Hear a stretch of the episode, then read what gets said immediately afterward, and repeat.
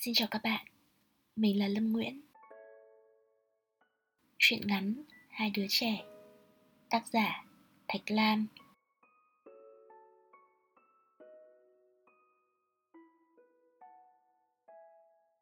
Tiếng trống thu không trên cái tròi của huyện nhỏ.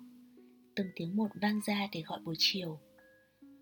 Phương Tây đỏ rực như lửa cháy Và những đám mây ánh hồng như hòn than sắp tàn. Dãy che làng trước mặt đen lại và cắt hình rõ rệt trên nền trời. Chiều chiều rồi. Một chiều êm ả như du văng vẳng tiếng ếch nhái kêu gian ngoài đồng ruộng theo gió nhẹ đưa vào. Trong cửa hàng hơi tối, mũi đã bắt đầu vo ve. Liên ngồi yên lặng bên mấy quả thuốc sân đen. Đôi mắt chị bóng tối ngập đầy dần và cái buồn của buổi chiều quê thâm thía vào tâm hồn ngây thơ của chị. Tin không hiểu sao nhưng chị thấy lòng buồn man mác trước cái giờ khắc của ngày tàn.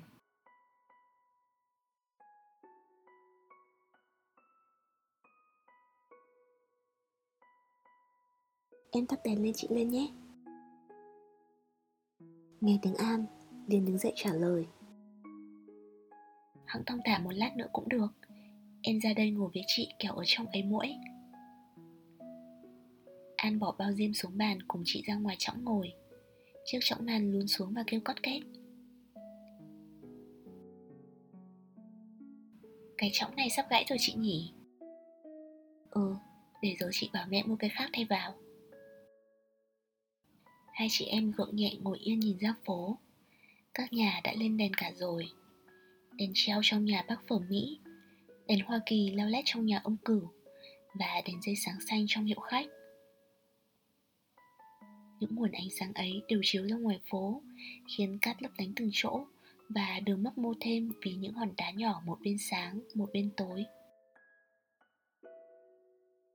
Chợ họp giữa phố vãn từ lâu Người về hết và tiếng ồn ào cũng mất. Trên đất chỉ còn rác rưởi, vỏ bưởi, vỏ thị, lá nhãn và lá mía. Một mùi ẩm ẩm bốc lên. Hơi nóng của ban ngày lại với mùi cát bụi quen thuộc quá khiến chị em Liên tưởng là mùi riêng của đất, của quê hương này. Một vài người bán hàng về muộn đang thu xếp hàng hóa. Đòn gánh đã xỏ sẵn vào quang rồi. Họ còn đừng nói chuyện với nhau ít câu nữa. Mấy đứa trẻ con nhà nghèo ở ven chợ cuối long không trên mặt đất đi lại tìm tòi.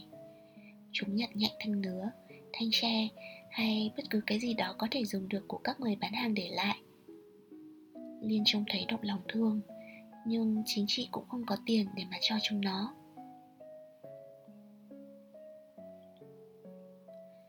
Trời nhá nhem tối Bây giờ chị em Liên mới thấy thằng cô bé xách điều đóm Và khiêng hai cái ghế trên lưng ở trong ngõ đi ra. Chị tí, mẹ nó theo sau Đội cái trọng trên đầu Và tay mang không biết bao nhiêu là đồ đạc. Tất cả cái cửa hàng của chị Sao hôm nay chị dọn hàng muộn thế? Chị tí để trọng xuống đất, Bày biện các bát uống nước mãi Rồi mới chép miệng trả lời Liên. Ôi chào Sớm với muộn mà có ăn thua gì? Ngày, chị đi mò cô bắt tép. Tối đến, chị mới dọn cái hàng nước này Ở dưới gốc cây bàng, Bên cạnh cái mốc gạch. Để bán cho ai? Mấy người phu gạo hay phu xe? Thỉnh thoảng mấy chú lính lệ trong huyện Hay người nhà thầy thừa đi gọi chân tổ tôm Cao hứng và hàng chị uống bát nước chè tươi Và hút điếu thuốc lào. Chị tí chả kiếm được bao nhiêu Nhưng chiều nào chị cũng dọn hàng Từ chập tối cho đến đêm. Chị kê song trọng, ghế Dịch ngọn đèn Hoa Kỳ lại ngồi thêm trầu Còn thằng cu thì loay hoay nhóm lửa để nấu nồi nước chè. Lúc bấy giờ chị mới ngẩng đầu lên nói chuyện với Liên. Con cô chưa dọn hàng à? Liên giật mình, kêu khẽ. Chết chùa, Rồi đứng dậy giúp em. Vào đóng cửa hàng thôi, Không mẹ ra mắng chết. An đáp, Hôm nay chưa chắc mẹ có ra không chị ạ? À. Mẹ còn bận làm gạo cơ mà. Ngày nào cứ chập tối. Mẹ Liên lại tạt ra thăm hàng một lần, Và bà dặn cứ chống thu không là phải đóng cửa hàng lại. Thế mà Liên mải ngồi nhìn phố quên mất. Bây giờ Liên vội vàng vào thắp đèn, Xếp những quả sơn đen lại, Trong lúc An đi tìm then để cài cửa cho chắc chắn. Cái cửa hàng hai chị em trông coi Là một cửa hàng tạp hóa nhỏ xíu. Mẹ Liên dọn ngay từ khi cả nhà bỏ Hà Nội về quê ở, Vì thấy Liên mất việc. Một gian hàng bé thuê lại của bà lão móm, Ngăn ra bằng một tấm phên nứa dán giấy nhật trình. Mẹ Liên giao cho Liên trông coi, Bà còn bận làm hàng sáo, Và buổi tối thì hai chị em cùng ngủ ở đây để trông hàng. Liên đếm lại những phong thuốc lào, Xếp vào hòm các bánh xà phòng còn lại, Vừa lầm nhầm tính tiền hàng. Hôm nay ngày phiên mà bán cũng chẳng ăn thua gì. Có phải buổi trưa em bán cho bà Lực hai bánh xà phòng không? An ngượng nghĩ rồi đáp. Vâng, bà ta mua hai bánh, còn cụ Chi lấy nửa bánh nữa.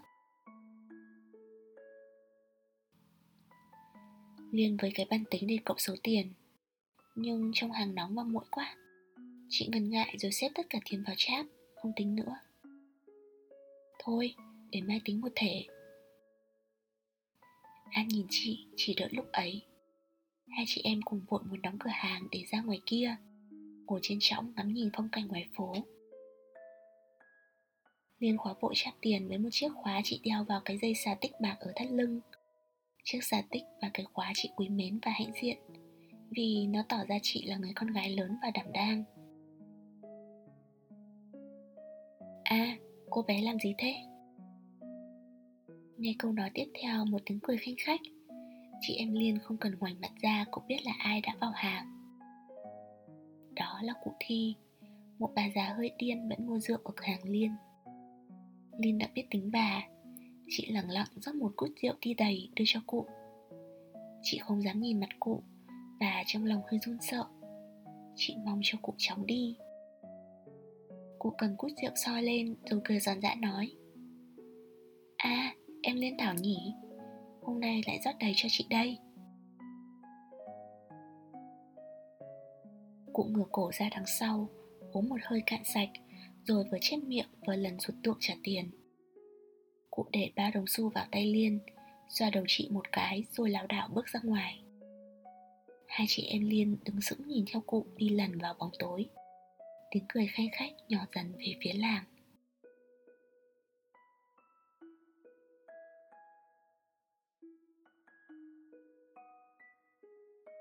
Trời đã bắt đầu đêm. Một đêm mùa hạ êm như nhung và thoảng qua gió mát. Đường phố và các ngõ con dần dần chứa đầy bóng tối. Các nhà đã đóng cửa im ỉm, trừ một vài cửa hàng còn thức nhưng cửa chỉ để hé ra một khe ánh sáng. Trẻ con tụ họp nhau ở thềm hè, tiếng cười nói vui vẻ khiến an thèm muốn nhập bọn với chúng để nô đùa. Nhưng sợ trái lời mẹ dặn phải coi hàng, nên hai chị em đành ngồi yên trên trọng đưa mắt theo dõi những người về muộn, từ từ đi trong đêm.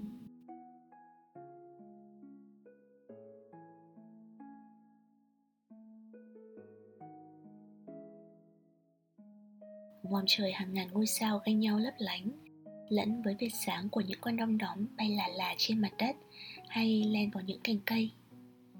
An và liên lặng ngước mắt lên nhìn các vì sao để tìm sông ngân hà và con vịt theo sau ông thần nông vũ trụ thăm thẳm bao la đối với tâm hồn hai đứa trẻ như đầy bí mật và xa lạ và làm mỏi suy nghĩ nên chỉ một lát hai chị em lại cố nhìn về mặt đất về cuống sáng thân mật xung quanh ngọn đèn lay động trên chõng hàng của chị Tí.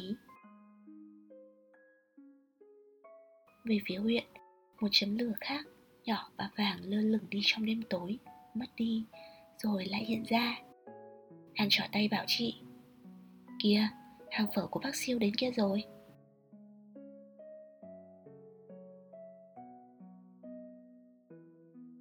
Tiếng đòn gánh kiệm khịt nghe rõ rệt, khói theo gió tạt lại chỗ hai chị em.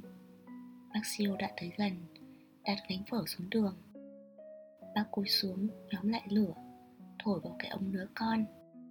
Bóng bác mênh mông ngả xuống đất một vùng Và kéo dài đến tận hàng rào hai bên ngõ. An và Liên ngửi thấy mùi phở thơm. Nhưng ở cái huyện nhỏ này Quà bác siêu là một thứ quà xa xỉ Nhiều tiền. Hai chị em không bao giờ mua được. Liên nhớ lại khi ở Hà Nội Chị được hưởng những thức quà ngon, lạ. Bấy giờ mẹ Liên nhiều tiền Được đi chơi bờ hồ Uống những cốc nước lạnh xanh đỏ. Ngoài ra kỷ niệm còn nhớ lại không rõ rệt gì Chỉ là một vùng sáng rực và lấp lánh. Hà Nội nhiều đèn quá.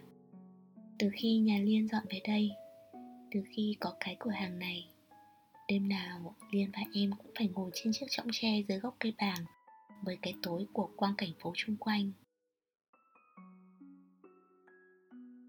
Đêm tối đối với Liên quen lắm. Chị không sợ nó nữa. Tối hết cả. Con đường thăm thẳm ra sông, Con đường qua chợ về nhà. Các ngõ vào làng lại càng sẫm đen hơn nữa. Giờ chỉ còn ngọn đèn con của chị Tí Và cả cái bếp lửa của bác Siêu Chiếu sáng một vùng đất cát. Trong cửa hàng, Ngọn đèn của Liên, Ngọn đèn bạn nhỏ, Thưa thớt từng hột sáng lọt qua phên nứa.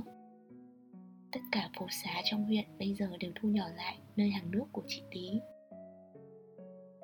Thêm được một gia đình bác sẩm ngồi trên minh chiếu, Cái thau sắt trắng ở trước mặt, Nhưng bác chưa hát vì chưa có khách nghe.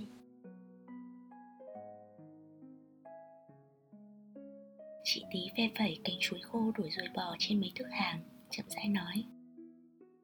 Giờ muộn thế này mà họ chưa ra nhỉ Chị muốn nói mấy chú lính trong huyện Mấy người nhà của cụ thừa, cụ lục Là những khách hàng quen của chị. Bác siêu đang vần vơ. Hôm nay trong nhà ông giáo cũng có tổ tôm Dễ họ không phải gọi đi đâu. Vợ chồng bác sẩm góp chuyện bằng mấy tiếng thần bầu bật trong yên lặng. Thằng con bỏ ra đất Ngoài minh chiếu Nghịch nhặt những rác bẩn mùi trong cát bên đường. Chừng ấy người trong bóng tối mong đợi một cái gì tươi sáng cho sự sống nghèo khổ hàng ngày của họ.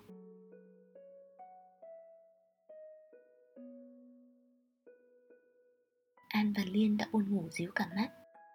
Tuy vậy, hai chị em vẫn gượng để thức khuya chút nữa Trước khi vào hàng đóng cửa đêm ngủ. Mẹ vẫn dặn phải thức đến khi tàu xuống Đường sắt đi ngang qua ngay trước mặt phố để bán hàng. May ra có một vài người mua. Nhưng cũng như mọi đêm Liên không trông mong còn ai đến mua nữa. Với lại, Đêm họ chỉ mua bao diêm hay gói thuốc là cùng. Liên và em cố thức là vì cớ khác, Vì muốn được nhìn chuyến tàu đó Là sự hoạt động cuối cùng của đêm khuya. An đã nằm xuống gối đầu lên đùi chị. Mi mắt sắp sửa rơi xuống Còn dặn với. Tàu đến chị đánh thức em dậy nhé. Ừ, em cứ ngủ đi. Liên khẽ quạt cho An vuốt lại mái tóc tơ. Đầu em bé nặng dần trên người Liên. Chị ngồi yên không động đậy. Qua kẽ lá của cành vàng Ngàn sao vẫn lấp lánh. Một con đom đóm bám vào dưới mặt lá. Vùng sáng nhỏ xanh nhấp nháy rồi hoa bàng rụng xuống vai Liên khẽ khẽ. Thỉnh thoảng từng loạt một. Tâm hồn Liên yên tĩnh hẳn, Có những cảm giác mơ hồ không hiểu. Trống tầm canh ở huyện đánh tung lên một tiếng ngắn khô khan, Không vang động ra xa, Rồi chìm ngay vào bóng tối. Người vắng mãi, Trên hàng ghế chị tí mới có hai, Ba bác phu ngồi uống nước và hút thuốc lào. Nhưng một lát, Từ phố huyện đi ra Hai ba người cầm đèn lồng lung lay các bóng dài. Mấy người làm công ở hiệu khách đi đón bà chủ ở tỉnh về. Bác siêu nghiền cổ nhìn ra phía ga, Lên tiếng. Đèn ghi đã ra kia rồi.